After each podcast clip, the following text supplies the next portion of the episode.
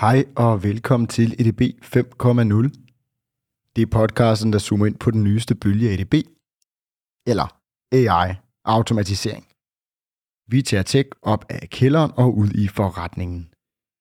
Vi taler om, hvad det er, hvordan man bruger det intelligent, og kommer med real-life eksempler og erfaringer fra vores verden. Husk, at du som altid kan dykke ned i shownoterne, så du kan se, hvornår i podcasten vi taler om det, som interesserer lige netop dig. Har du derfor ikke tid eller lyst til at høre alt, kan du nemlig vælge, hvad du vil lytte til. I dag er vi taget ud til Høje Tostrup for at tale med Thomas. Thomas er neuropsykolog og har sidenhen lavet en Ph.D. for at studere hjernen. Og netop hjernen er omdrejningspunktet i Neurons, hvor han er stifter og administrerende direktør. Med indsigt i hjernen og med et væld af målepunkter har Neurons i lang tid hjulpet virksomheder med at kunne måle effekten af reklamer, emballager og meget andet. I dag har de dog udvidet produktporteføljen og omstiller sig fra at kunne måle effekten til at kunne forudsige den ved hjælp af machine learning blandet med hjerneforskning. Velkommen til endnu en episode af ADB 5.0.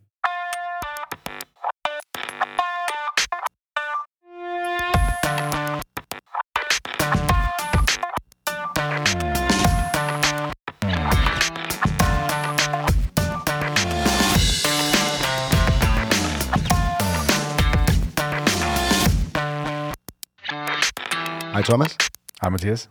og øh, velkommen til. Tusind tak. Jeg, jeg skal jo næsten sige velkommen til mig selv, fordi for første gang, i, øh, mens jeg har optaget det i 5.0, er jeg faktisk taget ud af de vante rammer og øh, kommet ud til dig her i Høje Tostrup. Og derfor så kan lyden også være en smule anderledes. Vi har forsøgt at gøre det i et blødt lokale, øh, men øh, det kan være, at lyden divergerer en lille smule. Yes. Og hvor er det fedt, at du kunne komme herud og se, hvordan vi lever her. Jamen, det er øh, utrolig fedt og utrolig fed stemning herude. Og øh, nu har jeg jo teaset en, øh, en lille smule, så kan du ikke fortælle lidt om, hvad I laver her i Neurons, for du til daglig er administrerende direktør? Yes. Um, det korte og det lange, det er, at vi forudsiger, hvordan folk reagerer. Den er ikke længere end det. Men, lyder meget øh, simpelt. Det lyder simpelt, ikke? Uh, det vi gør, det er, at vi, uh, vi bruger den hjerneforskning, som vi har bygget på siden, altså min forskning er jo mere end 20 år gammel, øh, og har gjort det aktivt i mere end 20 år. Øh, den viden, vi har samlet, og de data, vi har samlet specielt inden for de sidste 10 år, de, er, de gør, at vi kan træne nogle machine learning modeller til at øh, faktisk, i stedet for kun at måle på, hvordan folk kommer til at kigge, eller hvordan det reagerer, jamen så kan vi øh, faktisk forudsige rigtig mange af de samme øh, reaktioner. Øh, og det vil sige, at i stedet for, at du nu, du nu skulle køre et øh, projekt med os, som tager, lad os sige, tre uger, øh, før du får et svar, så kan du få, få det samme svar på 15 sekunder. Og hvis vi lige går en lille smule tilbage, fordi nu, øh, nu er vi gået fra at skulle måle til at forudsige, men hvis vi lige skal give lytterne en lille introduktion til dig, så kan man måske også godt høre, at øh, selvom det danske er øh, til UG, så er der en lille smule accent. Ja. Hvor er det, du kommer fra, og, og hvad er din baggrund for at lave det her? Altså, jeg, jeg er født og opvokset i Oslos øh, værste østkant. Oslos værste østkant. Ja, det er det. Ved, Oslo det har traditionelt været delt i to, øst og vest. Øh, det var ikke engang metro, der gik fra øst til vest.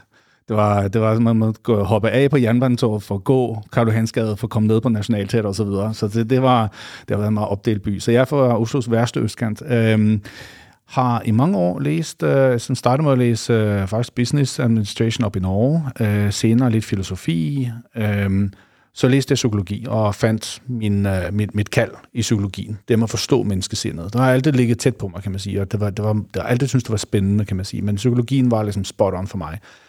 Og efterhånden, som man nu kommer ind i et studie, så er det klart, så bliver jeg mere og mere interesseret i, i øh, jeg skal sige, det, man kalder neuropsykologi. Det, hvad sker der i hjernen, som skaber vores sind, som gør, at vi tænker, føler, handler osv., som vi gør. Og også, hvad er bevidsthed i det hele taget? Altså, så jeg har brugt rigtig meget min forskning på at forstå, hvad er det bevidste? Hvorfor er vi bevidste om noget? Men også samtidig, hvad sker der i det ubevidste? Og Hvor meget, hvor, hvor meget påvirker det vores beslutninger, kan man sige.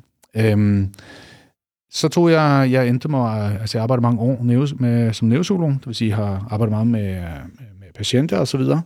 Og så har jeg øh, taget en doktorgrad eller en Ph.D. i, i neurobiologi, og det man så kalder hjerneforskning, hvor man bruger scanningsmetoder til at studere hjernens øh, struktur eller funktion og aktivitet osv. i forskellige sammenhænge. Og det gjorde så, at jeg fik bedre og bedre skal sige, indsigt i, hvad er det, der driver vores valg. Og det viser sig, at det er ikke så bevidst, som vi tror. Det er meget ubevidst. Og det, det har jeg fokuseret rigtig meget på øh, lige siden. Ja, og før du så ender her i Neuron, som vi skal tale øh, om her, eller ender, øh, starter, tror jeg nærmere, jeg må sige, Neuron, som, som vi skal tale om her senere, så er du nogle år i forskningens verden, hvor du blandt andet er på CBS og forsker med, er det Hvidovre Hospital, eller ja. kan du fortælle lidt om, øh, hvordan du ligesom lavede her forskning, hvorfor du gjorde det, og så måske også din transition fra akademia til, nu skal man passe på, hvad man siger, men, men den virkelige verden.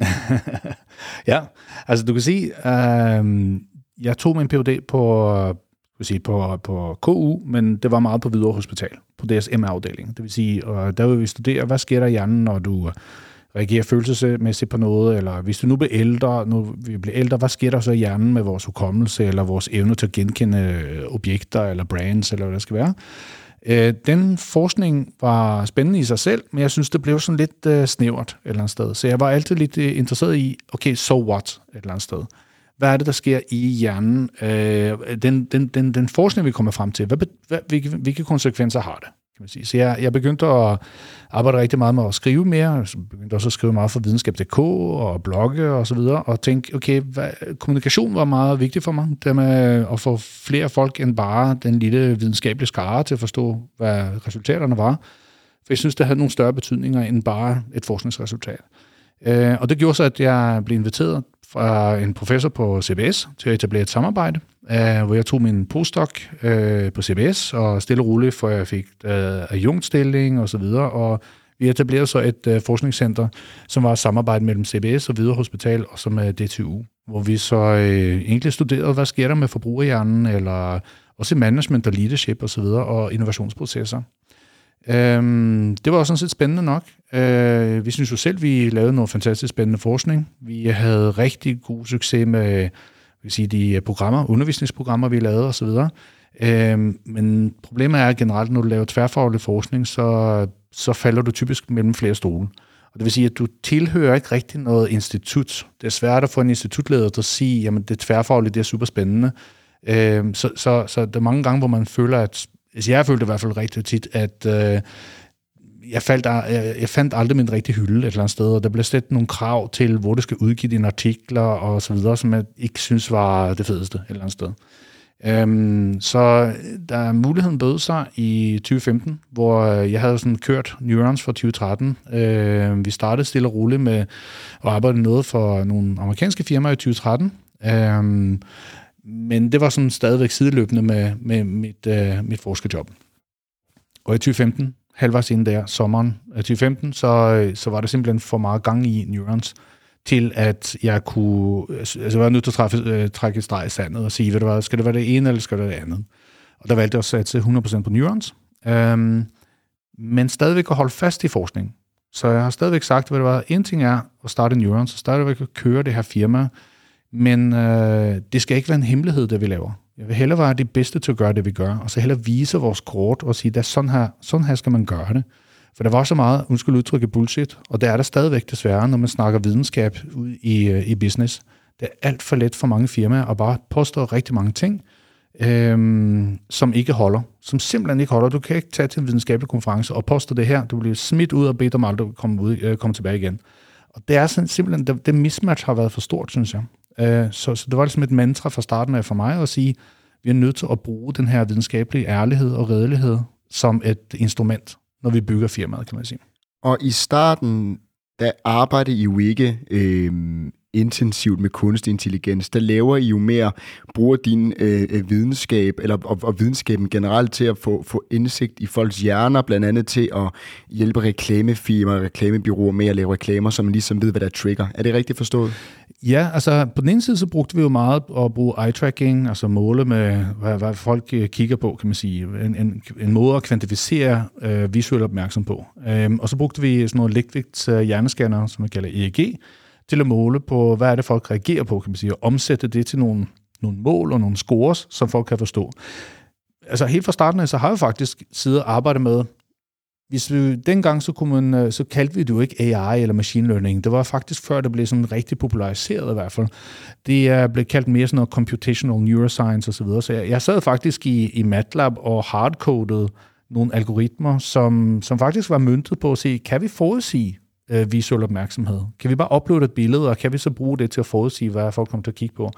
Og vi havde nogle modeller, som fungerede ret godt, i, øh, frem til vi så fandt ud af, at vi kunne bruge nogle af de nye machine learning metoder her i 2018-19 stykker, og så fandt vi ud af at bruge det på data, som vi havde samlet, altså for mange 10.000 mennesker, vi har samlet data på, og så fandt vi ud af, okay, der er en væsentlig forskel på, hvor nøjagtigt det øh, værktøj så bliver, til forskel fra den her hardcoded approach, vi havde brugt før.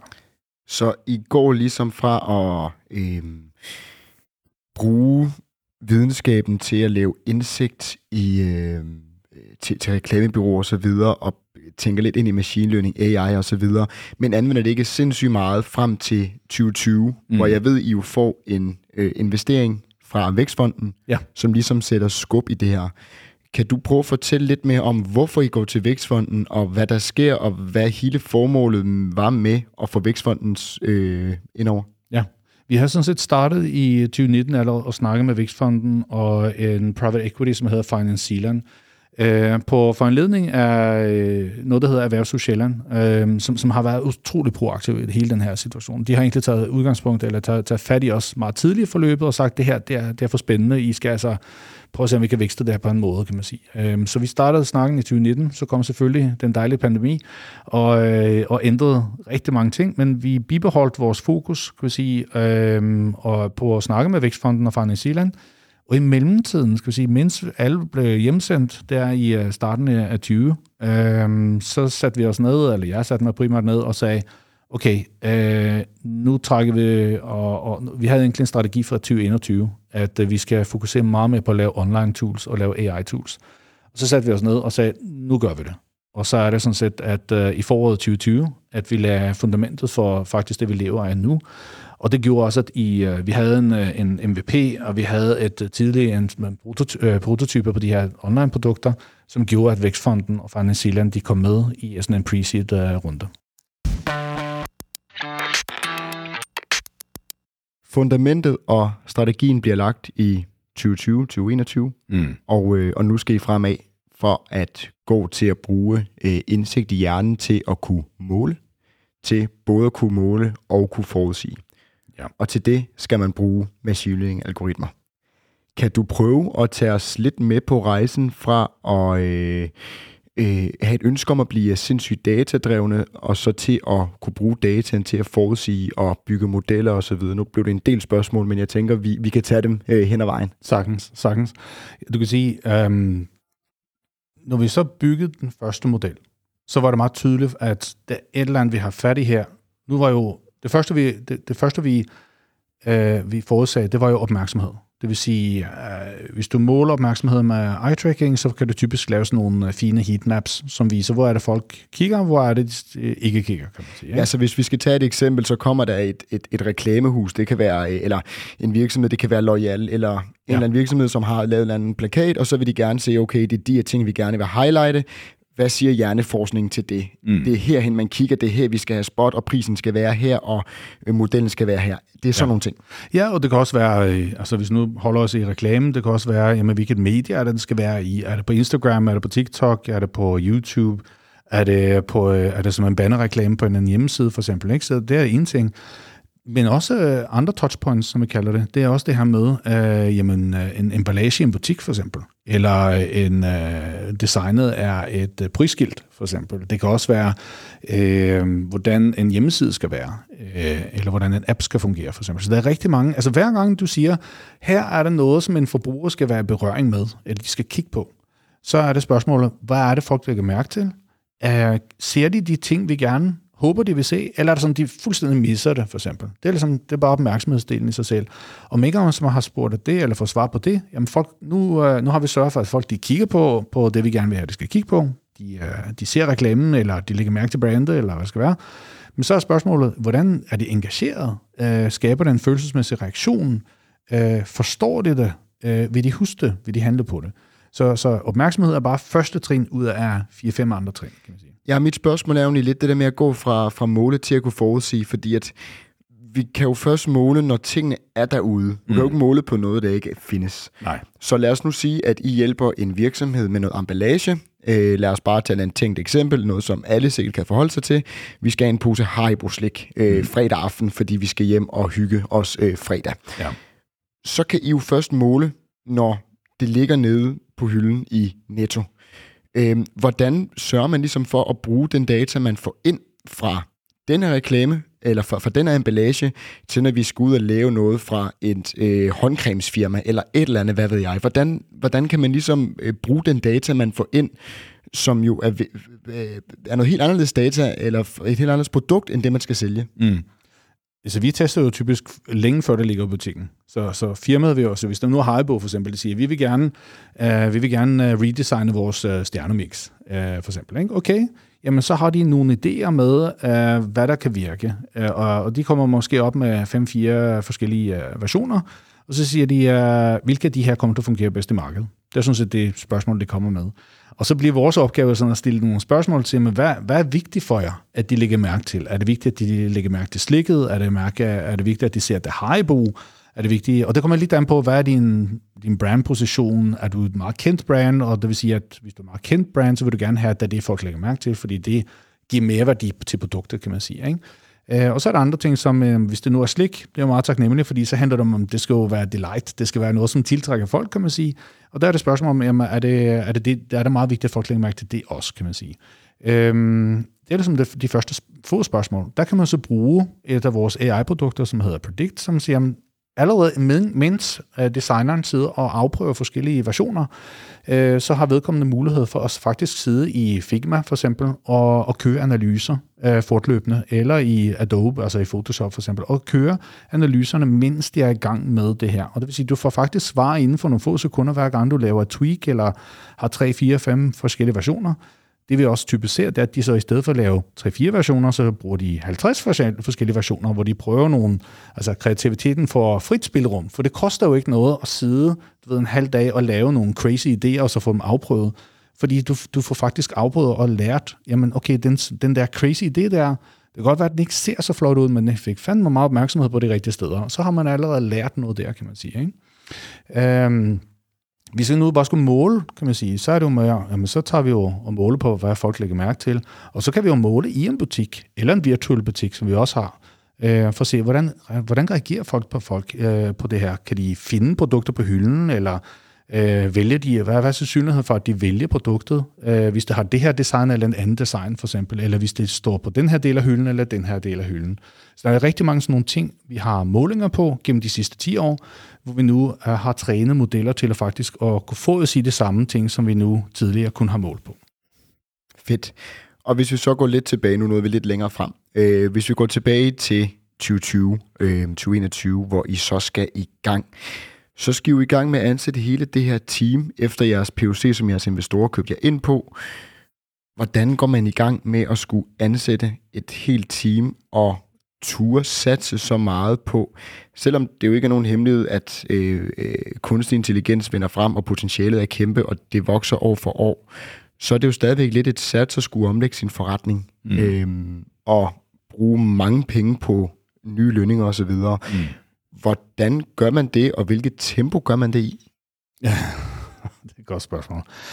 Um, for det første har jeg været rigtig glad for, at vi fik uh, erfarne øh, VC's ind. Altså vi har fået øh, en, en private equity som vækst, øh, vækst, hvad hedder det, Finance og vi har fået Vækstfonden som VC ind. Og der, jeg vil sige, de mennesker, vi fik ombord, de har gjort det her mange gange før. Og det er meget tydeligt, at øh, altså, jeg, har, jeg har altid lært at lytte til folk. Og så har jeg altid brugt det der diktum, som hedder, at du skal hyre folk, der er bedre end dig selv.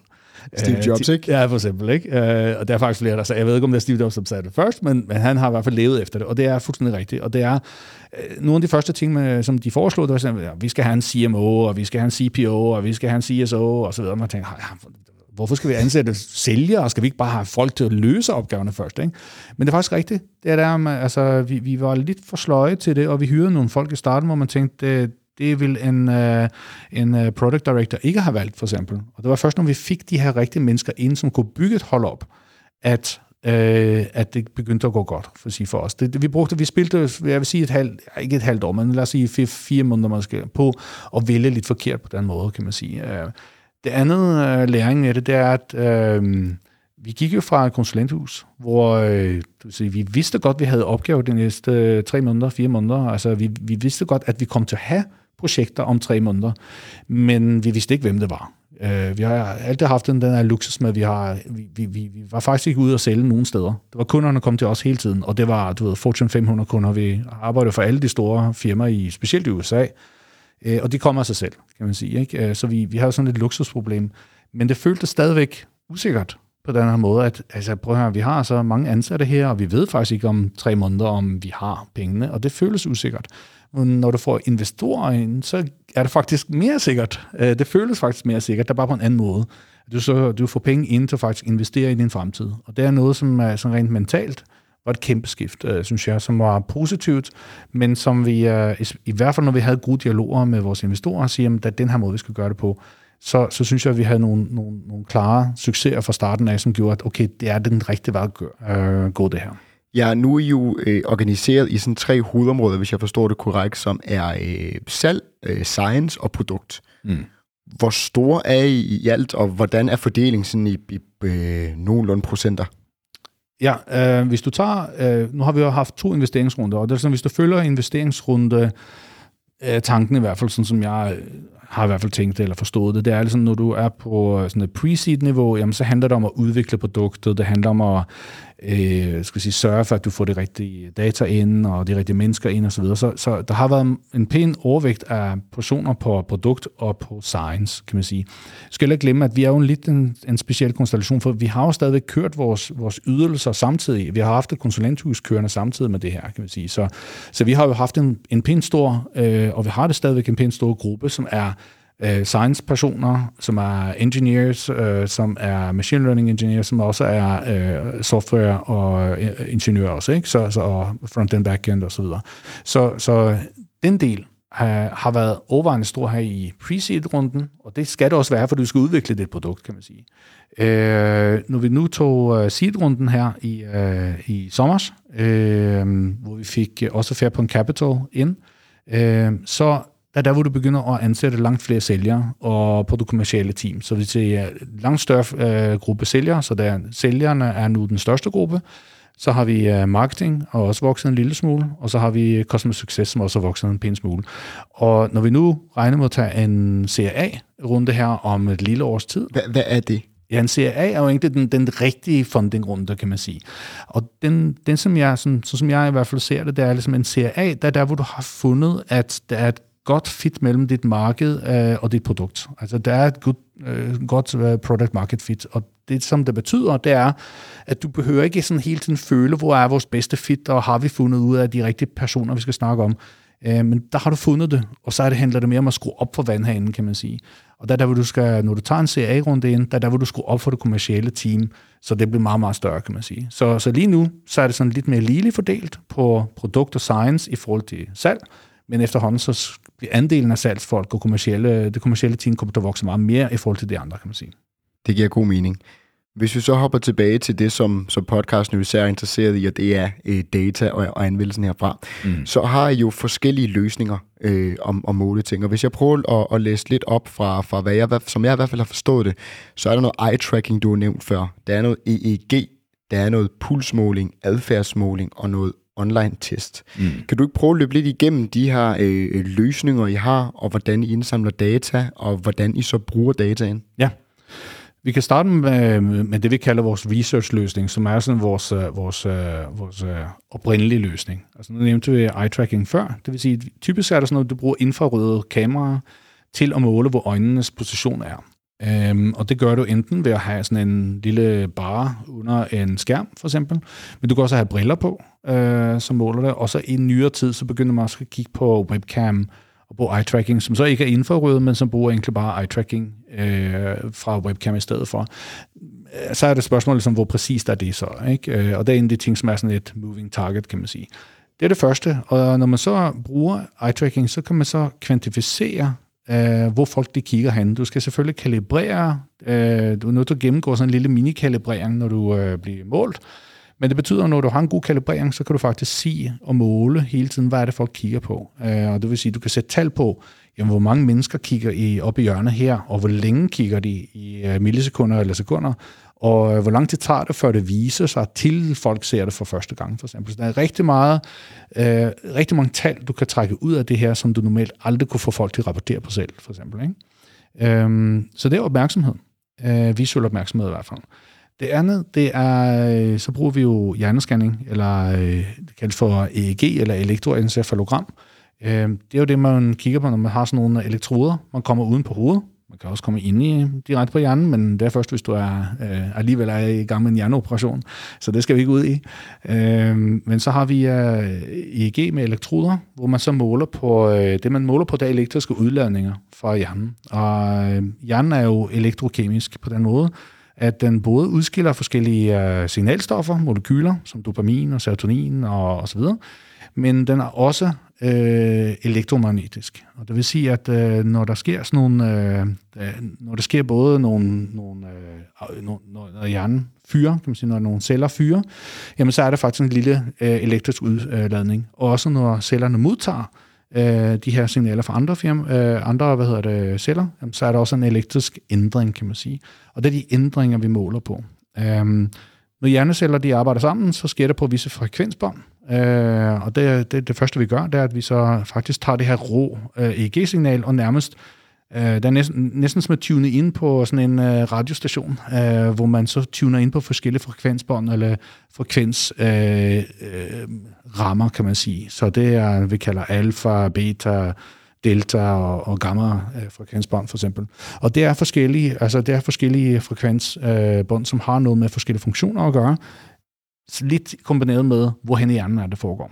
Uh, hjernen er jo ikke øh, opdelt i sådan nogle meget fint opdelte centre. Det kan godt være, man tror det, men det er mere sådan et massivt parallelt netværk, som arbejder i forskellige netværk, kan man sige. Og det handler meget om sådan, hvordan er det det her, uh, hvordan er det forskellige strukturer eller forskellige hjerneområder, de arbejder sammen.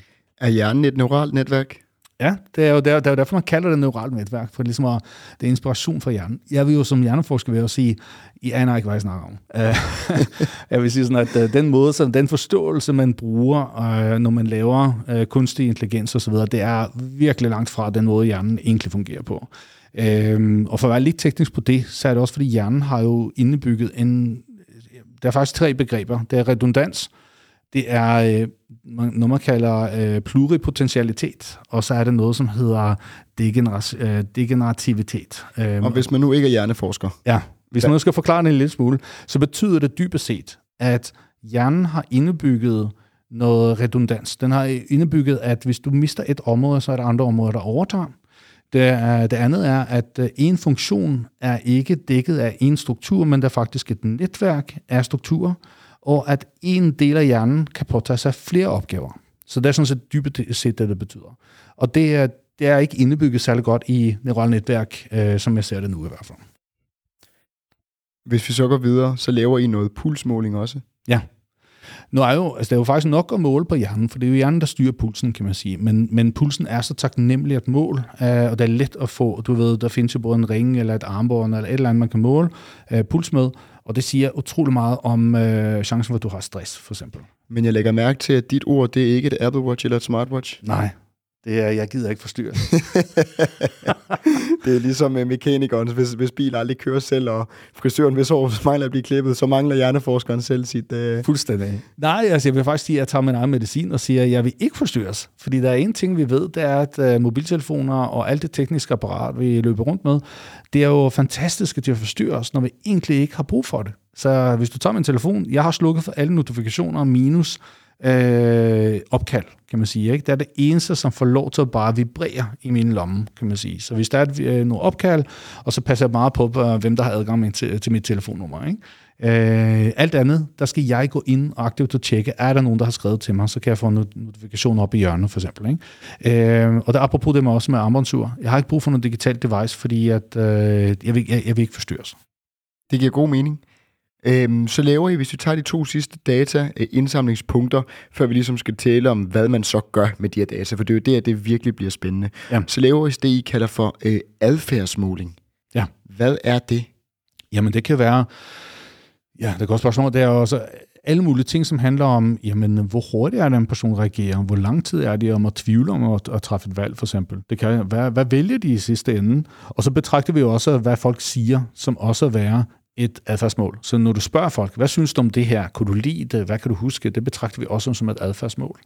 Øh, og typisk er der også noget, et godt eksempel kan være et studie, som vi gjorde her for nylig, hvor vi, øh, hvor vi havde folk i en virtuel øh, indkøbssituation. Vi, havde et, øh, vi har en virtuel butik faktisk, som vi kan sende folk ind i, og øh, i den butik, så kan du få lov til at vælge nogle forskellige produkter. Og du har øh, en penge, du får med, og så kan du vælge øh, ud fra en indkøbsliste, eller du kan vælge selv, hvad du vil, kan man sige. Så havde vi så EEG-målinger samtidig. Øhm, og der kan man sige, at EEG-målingen, den viste, øh, der kan man måle på dine følelsesmæssige reaktioner og dine kognitive reaktioner, om du bliver overvældet, eller om du bliver opstemt, eller om du bliver Altså, er det positive eller negative følelser? Den her virtuelle butik, det er vel ja. stadigvæk bare et fatamorgana. Det, det er vel ikke virkelig, man får ikke lov til at købe rigtigt.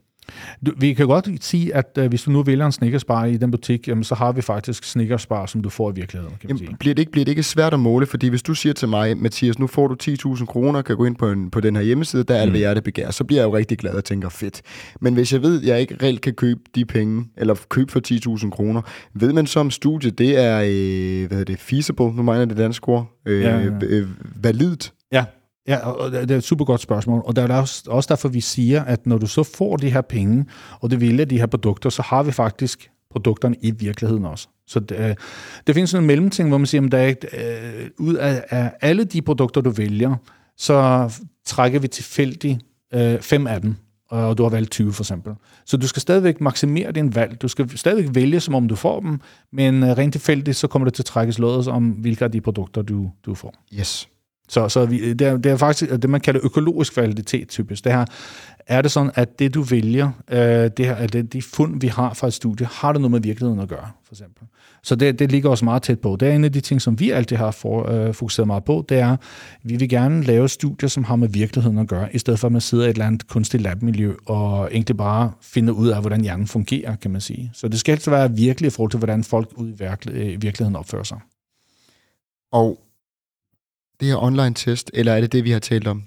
Nej, så har vi netop det her, som er, du kan sige, gennem mange, mange årtier, så har man inden for psykologi øh, fundet ud af, at reaktionstid og nogle andre mål, specielt når du sætter testen op på en bestemt måde, kan faktisk sige noget om dine præferencer. Det kan sige noget om din, øh, din, hvilke associationer du har til brands, for eksempel, hvis du måler det rigtigt. Um, problemet indtil nu har været, at øh, det har krævet nogle øh, ret sådan, gode maskiner, og øh, at du skulle kunne præsentere tingene rimelig hurtigt på en skærm, og du skulle kunne måle reaktionstid meget hurtigt, øh, og så, eller meget præcist. Øh, men inden for de sidste øh, få år, så har browserteknologien og programmeringen har tilladt, at vi rent faktisk kan måle på de her ting, øh, ved at folk, som egentlig bare sidder online og laver de samme test. Og det betyder, øh, det vi kalder implicite test, altså det kan være sådan noget, man kalder det fast response test, eller implicit association test, som dybest set egentlig bare betyder, at vi måler på øh, reaktionstid som en indikation for, øh, for, for, hvordan din præference er, for eksempel. Så hvis jeg giver et eksempel. Hvis du nu er rigtig sulten, og du har to valgmuligheder foran dig. Det ene er en super lækker kage, som du lige har fået nu, eller, og det andet var en råden tomat. Så vil det være sådan lidt, hvad vil du vælge? Og du vil uden tvivl meget hurtigt kunne sige, den der kage, den tager jeg. Hvis du nu havde to forskellige kager, som så sådan rimelig lækre ud begge to, så vil du bruge lidt længere tid på at finde ud af, hvad, hvilken du vil vælge. Øh, så, så det vi egentlig måler på her, det er øh, længden, du bruger. Altså jo, lang, jo længere tid du bruger på at vælge, jo mere usikker er du i dit valg, kan man sige. Så det er jo et, et lille eksempel i hvert fald på præferencetest, som vi kan bruge reaktionstid på mål på. Og nu samler I en masse data ind for alle de her måder, vi lige har talt om, og dataen den flyver simpelthen ind, og man kan sige, at man skal jo ikke være øh, øh, en brandgod ingeniør for at regne ud, at nu har I en, en masse ting at kunne måle på, og så kan man ligesom sige, men der kan vi altid bruge det bagrettet. Så hvis Haribo kom, og så kunne man lave en test på 5 eller 50 forskellige reklamer med forskellige mennesker, og sige, at det er den her, det virker bedst, godt, så det er den her, vi kører med det næste år, bum, færdig. Og det var jo det, I også havde stor succes med at kunne gøre, fordi det, det i sig selv er jo også øh, en god forretning. Mm. Men nu er vi jo gået fra at kunne måle til at kunne forudsige. Mm. Så hvordan bruger man al den her data, hvordan kombinerer man den, og hvordan sørger man ligesom for at kunne forudsige, og med hvilken præcision? Ja, altså hvis vi siger, uh, en af de ting, som, som hvis vi måler vores præcision, det er jo en af de ting, som, som vi øh, har lagt os meget tæt på sinden, fordi ud fra sådan rent teknisk, ja, der findes nogle uh, sofistikerede måder, man kan måle det på, uh, Øh, der findes noget, der hedder Kullback-Leibler divergensmål, når du måler på du ved, machine learning og så videre. Det er meget teknisk, og det er super godt. Øh, for de fleste mennesker, så giver det en nul mening. Øh, men vi så, så, så vi har kommet op med tre forskellige måder, vi måler på. Hvis vi nu tager for eksempel eye-tracking, den måde, vi har valideret vores øh, model på, så har vi sagt, at vi ved, hvad folk kigger på, for det har vi eye-tracking-målinger på. Og så giver vi uh, billeder og videoer, giver vi så til uh, den her model, og så skal den prøve at gætte, hvad, og så egentlig at rekreere det samme heatmap, kan man sige. Uh, og det vi har målt på, det er tre forskellige ting. Det første er på pixelniveau, altså, hvor, og det er meget konservativt, kan man sige. Ikke? Altså, og så måler vi på altså korrelation eller en eller anden slags statistisk analyse, hvor vi siger, jamen hvad er, hvad er samme variationen her? Og der, der, der vil vi sige, at vi har faktisk 95% korrekt, når vi måler på det her. Det er, altså, jeg har aldrig drømt, drømt om, det skulle være så præcist. Det er næsten, det er næsten skræmmende, når man ser det. Øhm, det andet, det er, at vi kigger på det, man kalder Area of Interest-analyse. Så tegner vi sådan en lille boks eller en cirkel rundt om et brand og et produkt og en person og noget tekst osv. Og, og så aggregerer vi signalet inden for det, og gør det samme på modelforudsigelsen, og så sammenligner vi, jamen, hvor, hvor, hvor, hvor, hvor, hvor, hvor korrekt er det, kan man sige. Og der er også, øh, der er også præcisionen også øh, højere faktisk der. Og det sidste, vi gør, det er faktisk noget, som er noget andet, end de fleste gør, det er, at vi, er, vi, er blinde, vi blænder folk for, om de ser på modelforudsigelsen, eller øh, de rigtige eye-tracking data. Og så spørger vi folk, hvor meget opmærksomhed synes du, der er på brandet? Hvor meget synes du, der er på produktet? Hvad, altså, hvad er konklusionen på det her? Og så måler vi, og så spørger vi, kommer folk frem til de samme resultater, når de bruger, altså uafhængig af hvilken input de får, om det er model, altså AI-modellens øh, forudsigelse, eller om det er de rigtige eye-tracking-resultater. Og der ser vi, at de, de, de, de, de varierer ikke. Altså, de kommer frem til de samme resultater, kan man sige, når de kigger på eye-tracking heatmap, eller når de kigger på de her heatmaps. Så, så der, der er ligesom tre niveauer for, for validitet. Jeg skal sige, en ting, som er meget vigtigt for os også, det er, at folks præferencer forandrer sig. Vi ser, at, øh, vi ser, at øh, kulturelle trends ændrer sig.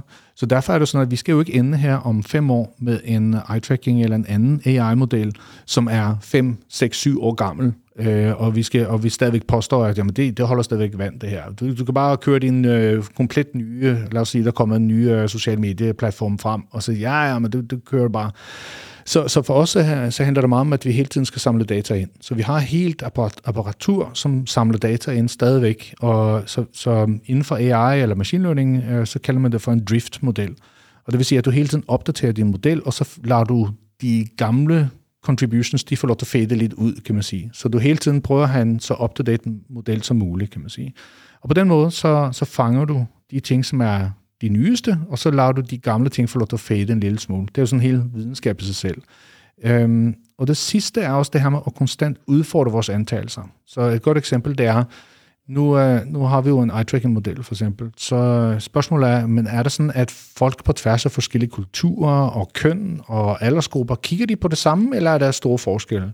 For hvis det er sådan, at folk fra forskellige, forskellige kulturer, de kigger forskelligt, jamen, så er vi jo nødt til at samle data ind for alle de her kulturer, og måske have en kulturspecifik model, eller, hvad, eller måske en model, der lærer af forskellige kulturer og reagerer forskelligt osv.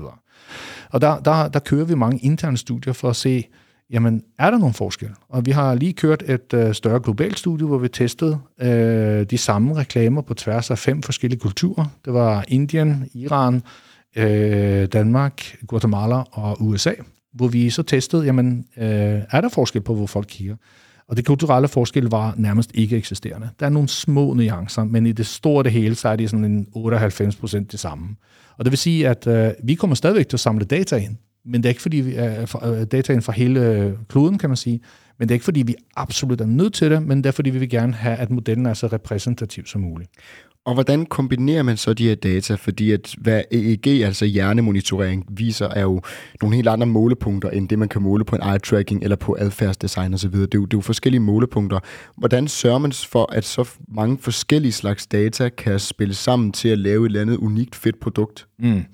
Ja, det er jo en stor, stor udfordring, ikke? fordi det er jo super teknisk det her. Ikke? Hvis vi tager hjerneforskning, og så kommer vi AI på, og så skal folk det skal være sådan, at det fungerer med en knap nærmest. Ikke? Så, så, så, så vi bruger jo meget tid på også at finde ud af, vi kaster det sådan, vi kalder det sådan et customer delight. Altså, hvordan kan vi, hvordan kan vi gøre, at det her det virkelig er noget, som, som folk føler, at det hjælper dem her og nu? Øh, så, så kan man sige, en af de ting, vi har fundet frem til, det er, at vi skal altid, altid operere på to niveauer. Det ene er sådan et, sådan et glossy niveau. Sådan det, det, er ligesom sådan, det er fronten og, og designet på en bil, kan man nærmest sige. Altså karosseriet på en bil. Det skal se lækkert ud, det skal fungere, det skal, jeg skal have lyst til at bruge det, kan man sige. Men med en gang jeg åbner motorhjelmen, så skal alle informationer være tilgængelige, så jeg kan gå ned i det der rabbit hole der, og jeg kan virkelig dykke dybt og læse alt, hvad der er at læse om det, kan man sige. Så, så vi, op, vi opererer jo ligesom med to niveauer i det her. Øhm, det vil sige, altså, at vores platform, den er meget, den bruger noget sådan lidt, øh, jeg vil ikke kalde det Dropbox, men det, er sådan, det har lidt det samme feature med, at du uploader materiale, det fungerer i nogle mapper, Øh, efterhånden kommer der nogle, måske nogle mere sådan nogle projektrelateret, men det skal være så let at bruge som muligt for folk. Og så har vi også valgt at sige, det skal også være tilgængeligt der, hvor folk bruger det. Så det vil sige, at som en designer for eksempel, som sidder i Figma eller Photoshop eller et eller andet, jamen så skal det være tilgængeligt i den platform øh, og, og bruge så intuitivt som muligt for dem øh, som muligt. Så, men det er helt klart et spring Altså, vi har super øh, kompleks og hyperkompleks videnskab, øh, neuroscience plus AI, som skal gøres super tilgængeligt og meget let tilgængeligt for de fleste mennesker, kan man sige. Og det er, det er en udfordring. Det skal jeg ikke øh, stikke under stol. Det er også derfor, vi er ude at tale med dig, fordi det er super spændende. Øhm, mitigering af risici, fordi øhm, I sælger et produkt, og hvis jeg kommer med min virksomhed og vil købe et produkt af dig, så forventer jeg jo også, at det her produkt, det spiller. Det er jo sådan basis øh, øh, markedsmekanismer. Øh, Når man så bruger kunstig intelligens i så høj en grad til at sælge sit produkt, så vil man også gerne være sikker på, at det virker. Mm. Hvordan sørger I for at mitigere de risici, der kan være, øh, og hvilke thresholds sætter I, og har I nogle, nogle, nogle formler til ligesom at, at sikre jer, at, at produktet er godt nok? Ja, altså øh, det første er, som jeg nævnte før, det her med, at vi har de her valideringsmetoder, så vi i hvert fald kan sige, at produktet gør det, det skal. Altså når vi siger, at vi kan forudsige opmærksomhed, vi kan forudsige, hvilke følelsesmæssige reaktioner folk har, hvilke kognitive reaktioner de har, jamen så, så, så, så, så skal vi også kunne vise, at det er det, der sker. Jeg tror også, det er vigtigt at nævne, at det er jo rigtig mange ting, vi siger, vi ikke kan forudsige. Altså det, vi, har, vi har også en sorteringsfase, hvor vi siger, lad os nu sige, at vi har 10 forskellige metrics, som vi, øh, som vi gerne vil forudsige. Vi vil gerne forudsige, om folk de føler tillid til noget, eller om de, hvad det skal være. Lad os nu sige, at vi har tre forskellige tillid, engagement og liking. Lad os sige det. De tre vil vi gerne, øh, de vil vi gerne øh, kunne forudsige, når folk de ser en reklame, for eksempel. Ikke? Øhm, og så viser det sig, at når vi bare kigger på vores data, så kan det være, at vi ser, jamen øh, tillid, det ser ud til, at øh, det er et ret robust mål, vi har. Men liking, det ser ud til at all over the place. Det, når vi må spørge folk, jamen, så er det i øst og vest, eller hytterpine, som vi siger på norsk, øh, så det er sådan lidt øh, all over the place. Det vil sige, at så, sige, så, så, så allerede der har vi sagt, at jamen, tillid, det kan vi godt træne en AR-model, fordi der har vi gode, der har vi et godt argument for, at der er en ret robuste data, vi giver øh, på det her. Hvor liking, ved du hvad, det ser ikke ud til, at det er det rigtige mål, så øh, der må vi se, om vi kan finde et andet sted for, som har bedre performance, kan man sige, før vi træner en AI-model. Så vi, vi laver noget prævalidering på det. Det andet er i den anden ende, når vi så vi, øh, vi laver rigtig mange sådan nogle øh, use cases for tiden sammen med kunder, som, siger, som faktisk giver os adgang til deres, deres markedsdata, hvor vi siger, jamen når vi siger, at den her kommer til at fungere bedre, jamen så skal det helst passe med, hvad der foregår i markedet, når du lægger noget ud i markedet. Og der har vi rigtig mange cases nu, hvor vi siger, at vi kan faktisk det, vi kan faktisk se, at de, øh, de performance-data på, om der er bannerreklamer, eller om det er på en social mediekampagne, eller hvad det skal være, jamen så virker det faktisk rigtig godt. Øh, så så vi, har, vi kan se, at, at når man øh, det forbedrer performancen på de reklamer, man bruger, med lad os sige 30 til 60 til faktisk meget højere procent også på, på, på de ting, man lægger ud. Thomas, vi er jo, øh, vi har jo næsten taget forskud på det, øh, fordi fremtiden er jo det, I er i gang med at lave. Mm. Men hvis vi nu prøver at kigge endnu længere frem, hvad byder fremtiden så på for, for Neurons? Hvad kan man forvente? Jeg tror, det korte svar det er, at det bliver bare mere, mere og mere AI. Det er ingen tvivl om. Vi ser jo også, altså, øh, bare for, kort tid siden, det var bare nogle få uger siden, vi har jo set ligesom gennembrud for de her generative AI-modeller. Altså nu, nu snakker alle sammen om det, og alle sammen bruger det i en vis grad, kan man sige. Ikke? Eller freaker ud om det, eller hvad nu skal være. Det er i hvert fald et stort emne. Ikke? Øhm, og, og det er jo klart, for vores vedkommende, så, så har vi også, altså vi, faktisk havde vi bygget det ind i vores plan her for et års tid siden, at vi sagde, at vi har tre faser i vores produktliv. Øh, vi har, det første skridt det er prediction. Det er, at vi skal kunne forudsige folks reaktioner, eller kan sige, forbrugerreaktioner i første omgang. Øhm, og det, det er det, vi arbejder på. Det vil vi stadigvæk altid arbejde på, fordi hvad folk øh, ser, reagerer på, husker, handler på osv., det er stadigvæk noget, som kontinuerligt skal, skal predictes, kan man sige. Det næste skridt, der er noget, som måske folk ikke snakker så meget om, det er det, er det man kalder suggestions eller recommendations. Øhm, det med, at du kan faktisk nu bede en model om... Meget tit er jo en, en AI-model er jo meget black box et eller andet sted. Altså, du kommer noget data ind, og så er der fuldstændig et sort hul, og så kommer der noget ud igen, og så tænker man, hvad fanden har den fundet ud af det? Øh, og og, der, der, findes jo, øh, der findes jo nye metoder nu, hvor man, eller meget stort fokus, inden for industrien og inden for videnskaben øh, for, for machine learning, hvor man siger, at modellerne skal blive bedre til at forklare sig selv. Det, som vi har gjort og brugt lidt tid på, det er, jamen hvis vi nu, lad os så sige, vi har et mål på, øh, om en hjemmeside vil skabe engagement, om folk vil føle, at den her hjemmeside, den er sgu engagerende, øh, så får du en prediction score, som siger 64 procent.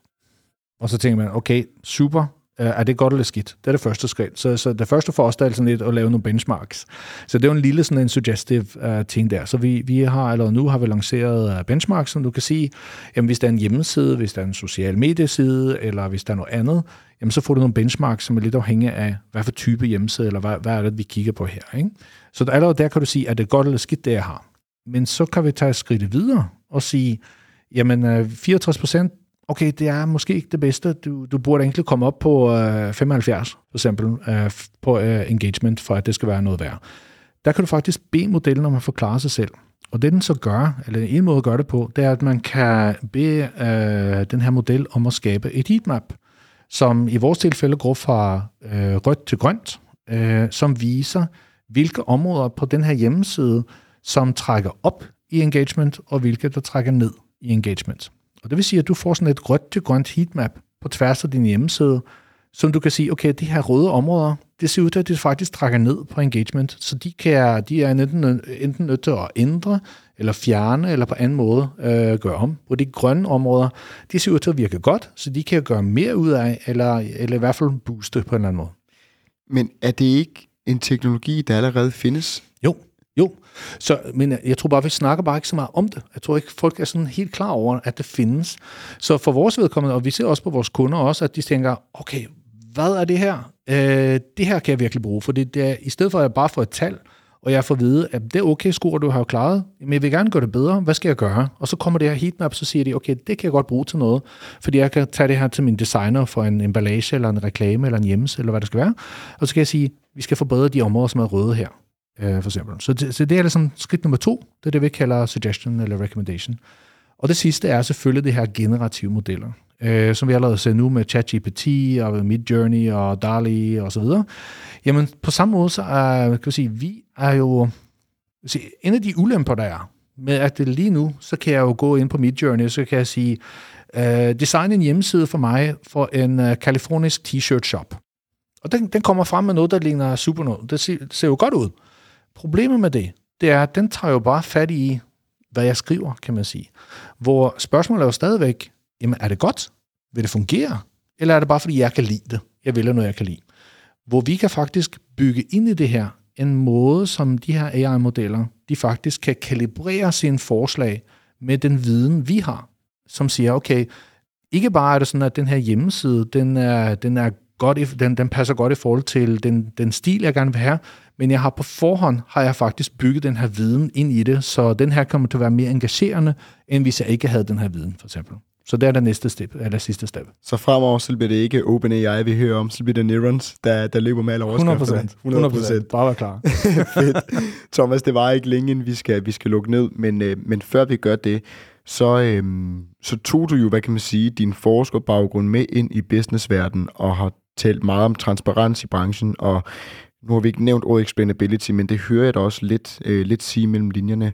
Så hvis man nu er nysgerrig enten på, på Neurons, det er jo bare at google, øh, det kan enhver øh, idiot gøre, men, men hvis man nu er mere nysgerrig på de ting, der ligger bag og forskning og, og så videre, er det noget, man kan lære om? Ja, det er det. Øh, på dansk har vi jo, jeg har jo lige været ude med min nye bog, som hedder Købehjernen. Ja. Øh, så der, det, det forklarer faktisk ret godt, hvad vi gør uh, i Neurons, kan man sige. Uh, men selvfølgelig, uh, som du siger, uh, velkommen til at kigge på neuronsinc.com af vores hjemmeside. Min hjemmeside, den hedder thomasramsui.com. Det er også uh, bare google mit navn. Og der ligger vi faktisk ikke bare op, vi er ikke som vi bare skriver blogs, men vi lægger også op uh, de videnskabelige publikationer, vi laver osv. Ja, vi udgiver stadigvæk videnskabelige artikler. Uh, faktisk vil jeg så jeg er ret stolt af, at vi publicerer faktisk lige så mange videnskabelige publikationer i Neurons, som da jeg var, da jeg kørte mit forskningscenter på CBS. Og det er ikke, fordi vi publicerede lidt på CBS. Faktisk var vi nogle af de mest publicerende på CBS. Men vi har bibeholdt den her interesse for at formidle og skabe og vise, hvad, hvordan vi gør tingene. Apropos det med explainability og, og virkelig vise vores kort, og heller være de bedste til at gøre det, kan man sige. Fordi videnskaben, den er svær nok i forvejen. Du kan ikke bare tage det her og så køre afsted med det. Du skal vide, hvad det gør. Og derfor har vi ikke noget problem at vise, hvad vi gør, kan man sige. Så tjek vi hjemmesiderne, og de er helt klart det bedste sted at starte. Thomas, tusind tak, fordi at jeg må komme, øh, komme ud til dig i dine øh, fine omgivelser og få det lækre stykke kage, som du fik afslået tidligere at spise. Der stod ikke nogen rødden tomat, men der stod et lækkert stykke drømmekage.